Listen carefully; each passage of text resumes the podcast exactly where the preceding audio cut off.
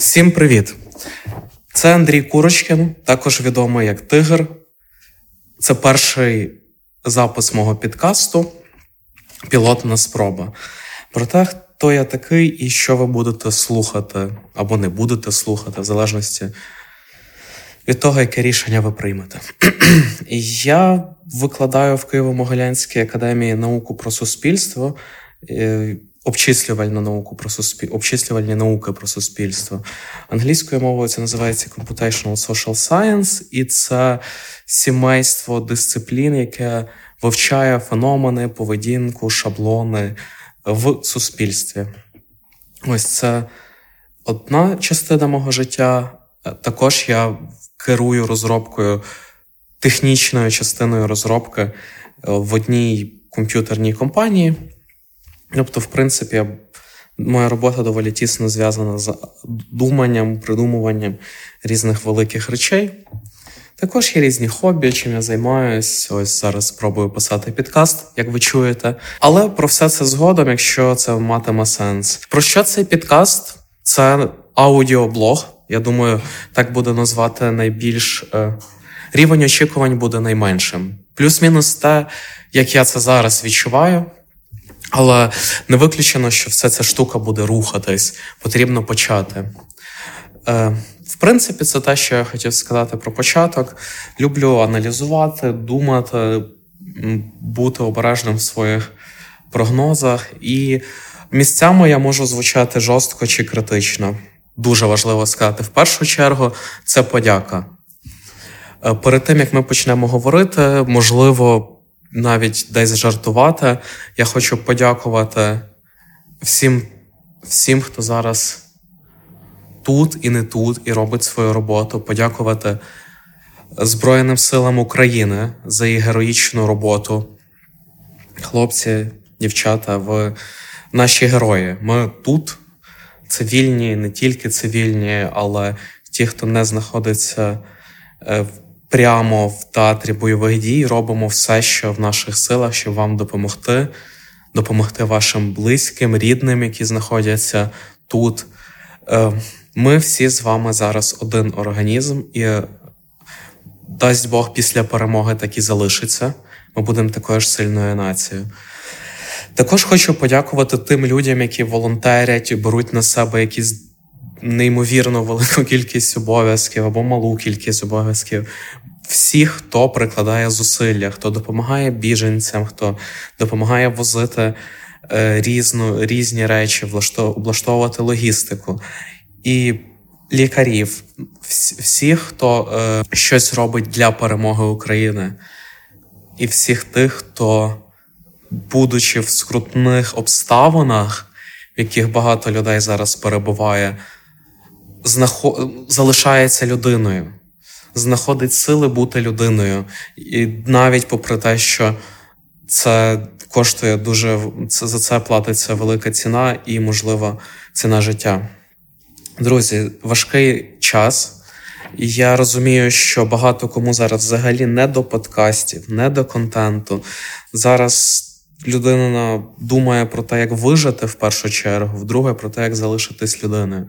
Не всі, але так, таке є. І е, я повністю розумію, що вам те, що я говорю, все це може бути нецікавим, неблизьким, і ви не будете слухати. Е, Будь ласка, я якби тримайтесь. Дякую, що послухали це. Для тих, кому цікаво мої думки, роздуми і можливо, погляд на ситуацію з нотками гумора. Валка, ми будемо продовжувати наш діалог. Ще цивільна людина, яка знаходиться на Західній Україні. Я ніколи не воював, е, не був в армії.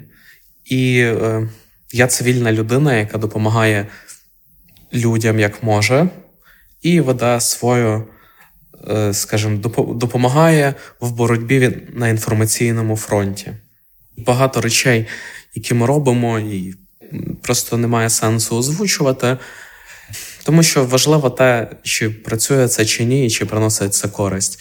Озвучувати, що тут відбувається, я думаю, не не бачу в цьому реально користі для України.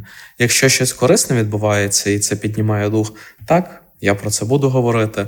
Але якщо це якась внутрішня, скажімо, річ, е, яка, залишаючись нерозголошеною, несе більше користі, вона буде нерозголошеною, принаймні з моєї сторони. Окей, е, який який формат е, принаймні цього пілотного подкасту? У мене є список ідей, які до мене приходили в голову на протязі останніх декількох днів, і я просто хочу про не, по них пройтись. Деякі от, правила про те, про інформаційні війни. Це на правах жарту, друзі. Як довести, що інформація не фейк? Просто напишіть в кінці, це точно не фейк. Принаймні, часто доводиться бачити використання цього інструменту. Не впевнений в його робочості, але в його частій е, застосованості я впевнений. Цікаво також спостерігати за людьми, які вирішили якби не приймати якусь активну участь в житті будинку, вулиці, міста, держави, а намагаються залишатись осторонь. І коли з людьми говориш, вони кажуть, цього тут не буде. Ви займаєтесь панікою, ви наводите якусь організацію, ви займаєтесь панікою. Ну, незвично, незвично бачити, як е, як величезна кількість українців встала плечем до плеча і допомагає один одному, не сперечається, йде на зустріч, де може, і так далі. І це дуже важливо. І як дехто намагається робити вигляд, що нічого не відбувається, допоки це, це не відбувається в них під вікнами. Е, Окей, стосовно споживання інформації, я думаю, з першого дня зранку, коли він почався в кожного з нас, в мене він почався з дивного дзвінка на, на два гудки, який потім закінчився. І через декілька хвилин мені сказали, що почалась війна і бомблять Франківськ. З того часу, перші дні, я думаю, як і багато з вас, точно багато з моїх друзів. Е, я почав моніторити новини, підписався на пабліки і щільно сів на цю інформаційну голку, тому що не зрозуміло, що відбувається, тому що друзі їдуть туди, тому що друзі там, тому що там Україна і чортові русофашисти намагаються захватити її. Е, хочеться розуміти як можна більше знати, щоб цей крихкий світ, крихка крихка реальність була не такою крихкою, і щоб в нас був якийсь хоча б ілюзорний контроль ситуації. Але в такому підході є одна проблема. Е, інформації стає так багато, і це забирає так багато часу, що реальної користі стає мало. Один з перших днів я їхав своїм товаришем на машині. Е, крутилось радіо з новинами. Він сказав, що він тепер завжди слухає новини, щоб володіти ситуацією. І я запитав його, про що була остання новина або останні дві новини, і він не згадав. Це розповсюджений паттерн. Перші дні я теж дуже щільно сидів на інформації, але в якийсь момент я прийшов до відчуття. Не знаю, можливо, воно неправильне, можливо, ви приходите до інакшого. Але те, що в умовах цього крихкого світу і інформація крихка, пропаганда, неточність, киди і так далі. І я прийшов до якогось нового, коли я кажу паттерн, це означає шаблон, тобто певний якийсь алгоритм поведінки, реакції, дій. Я буду використовувати це слово часто. Паттерн, до якого я прийшов, це помірене, помірковане споживання інформації. Після якихось довгих перерв дізнатися, що відбувається в ключових точках. Але більше е, я довіряю інформації і ціную з місця події. І в мене лише до мене приходить лише фрагментарна інформація, звісно, від моїх друзів з різних частин України. Це те, чому я можу довіряти це те, що відбувається точно з ними. До якоїсь міри, звісно, телефони можуть бути зламані і, і так далі. і так далі. Але поки що це наші люди, мої друзі. Проблема такого підходу. Інформація стає чистішою, більш довіреною, але принаймні з мого досвіду вона стає трохи страшнішою. Не трохи, вона стає сильно напруженішою.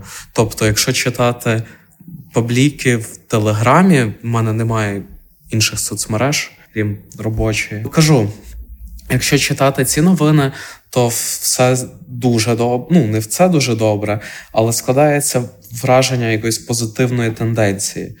Арестовича послухати це взагалі бальзам на душу.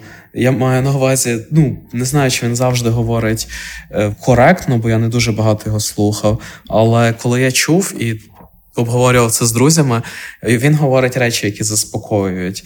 Він дає своїм якби голосом і стилем спілкування відчуття, що все ми контролюємо, де можемо, де не можемо, почнемо контролювати скоро.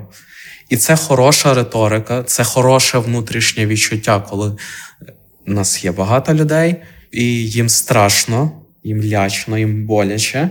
І ми будемо їм розповідати погані факти, які теж мають місце бути. Це не покращить їх моральний стан. Вплинути на ситуацію часто вони також не можуть. Тому це лише погіршить їх стан впливу це не дає, тому такого паттерну і притримуються публічні СМІ. І це окей, тобто це не є погано, але перенавантажувати себе цією інформацією я не раджу. Я для себе прийшов до цього. Можливо, вам так легше, і це працює для вас. Просто знову ж таки, мої думки. Стосовно фашистської Німеччини і Росії, це порівняння, яке ми часто чуємо.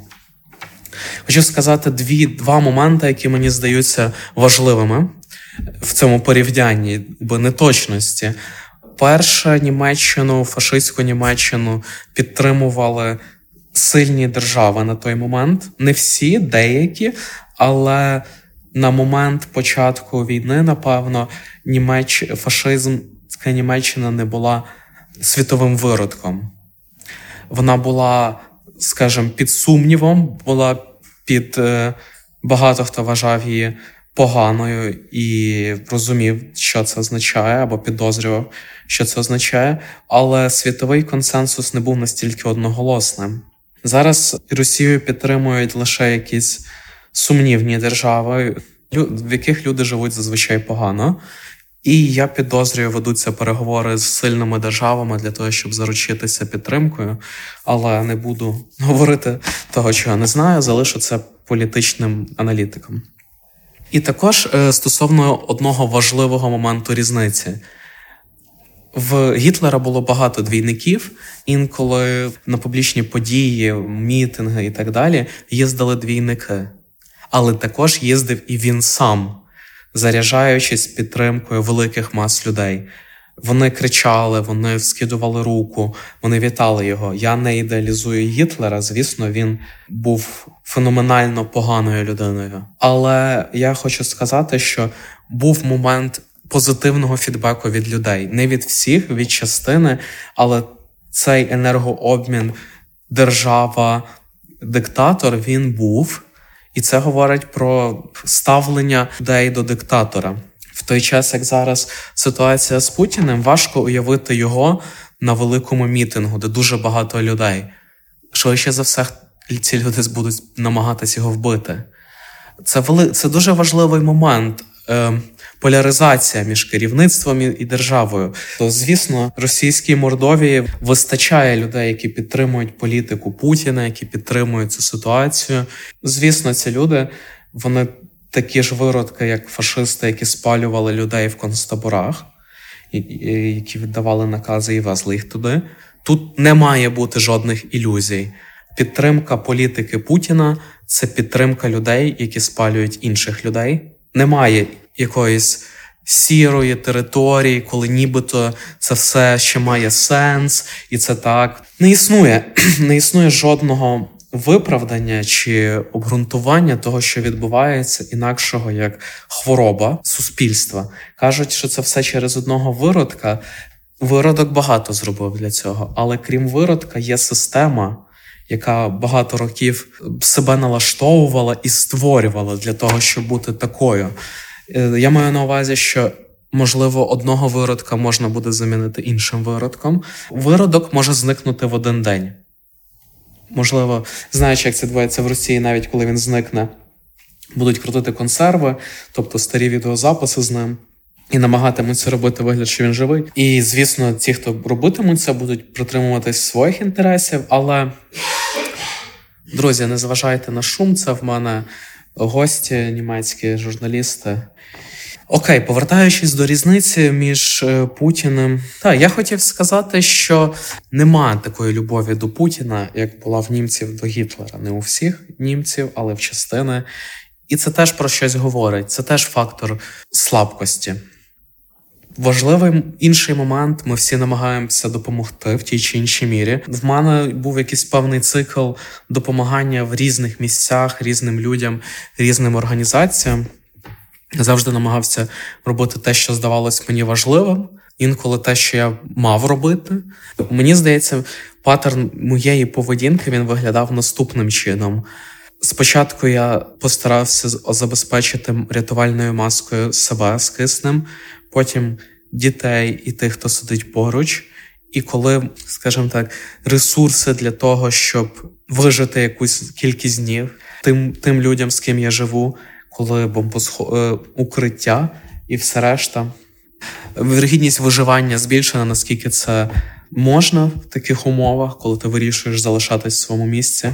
Коли я зробив цю необхідну частину, сказав своїм друзям, сусідям, що я рекомендую їм купити і зробити, коли ці перші дні організації були зроблені, я почав допомагати іншим людям, організаціям, в тому числі оборонним організаціям. Я робив важливі речі, це займало весь час. Це було плану, скільки це займе часу. Доводилось займатися цим весь час. І завжди були ідеї, дзвінки, пропозиції, де ще щось можна зробити.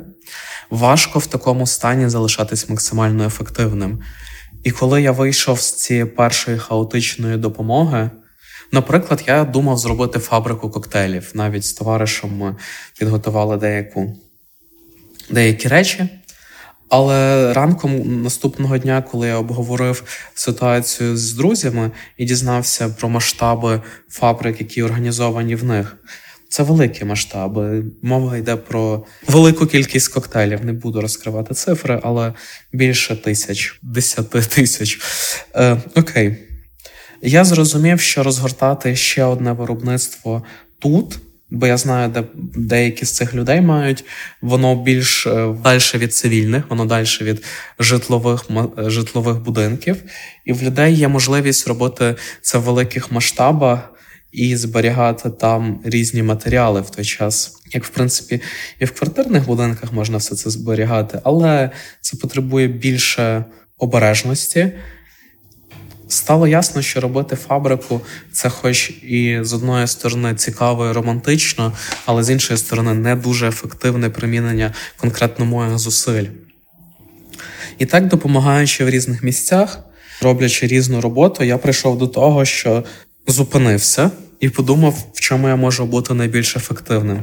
Будучи айтішником, я вирішив податися в it фронт, скажімо так. Конкретно вчора. Ми з товаришем придумали план. Ми над ним працюємо. Не знаю, чи нам вдасться, бо задача амбітна. Але якщо вдасться, це буде відчутна допомога.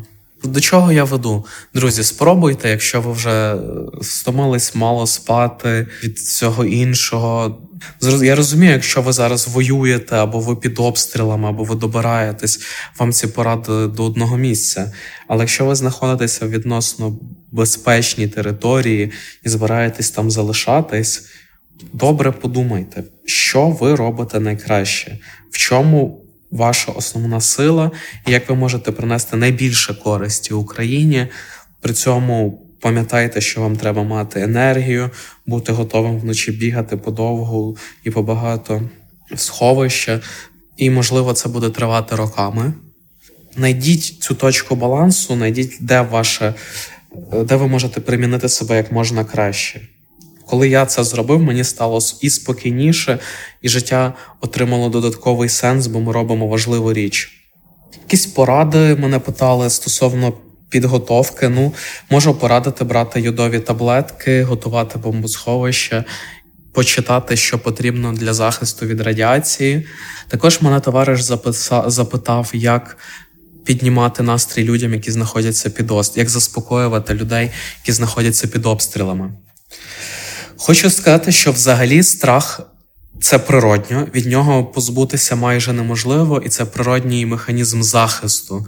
Якби в нас його не було, ми в багатьох ситуаціях не тікали, не ховались би і не виживали би.